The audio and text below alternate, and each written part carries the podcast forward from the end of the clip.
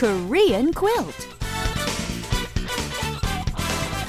And once again, it's time for KQ. That's right, your guide to the Korean language and culture, Korean quilt. Okay, we have a lot to introduce today, which is a nice lead into our first expression, actually, Richard. Can you guess what we're going to learn? Let me take a wild stab at it, Anna. We're going to learn how to introduce someone. 소개합니다. Wonderful. The expression has the meaning of I'm going to introduce blah blah blah or let me introduce so and so. 소개합니다. Oh, I like that. Blah, blah, blah, so and so. Well, let's try the first part again there. 소개합니다. Okay, like in English, you can use this simple expression to introduce someone to a group of people. And all you have to do is put the person's name before the expression 소개합니다.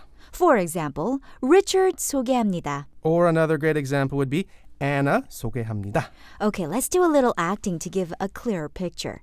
Hello, everyone. I just want to say thank you once again for coming to our special event today. And here by my side is a very important person. He is my friend and colleague. Let me introduce Richard. Richard 소개합니다. Fantastic, because you know how important I am. Okay, my turn. May I have your attention? She is by far the most intelligent, superb, charismatic, and of course sexy person I know, even though she wears braces and a headgear and she's a little bit short. Anna 소개합니다. Hey! Well, the last part was wrong, but the first part's right. Yeah. Anyway, when you want to introduce someone, usually in front of a group of people, you can say 소개합니다. Right, so put the person's name and then 소개합니다, and it's as easy as that. All right, that's it for us, everybody. We'll see you back here tomorrow. Bye bye. Bye.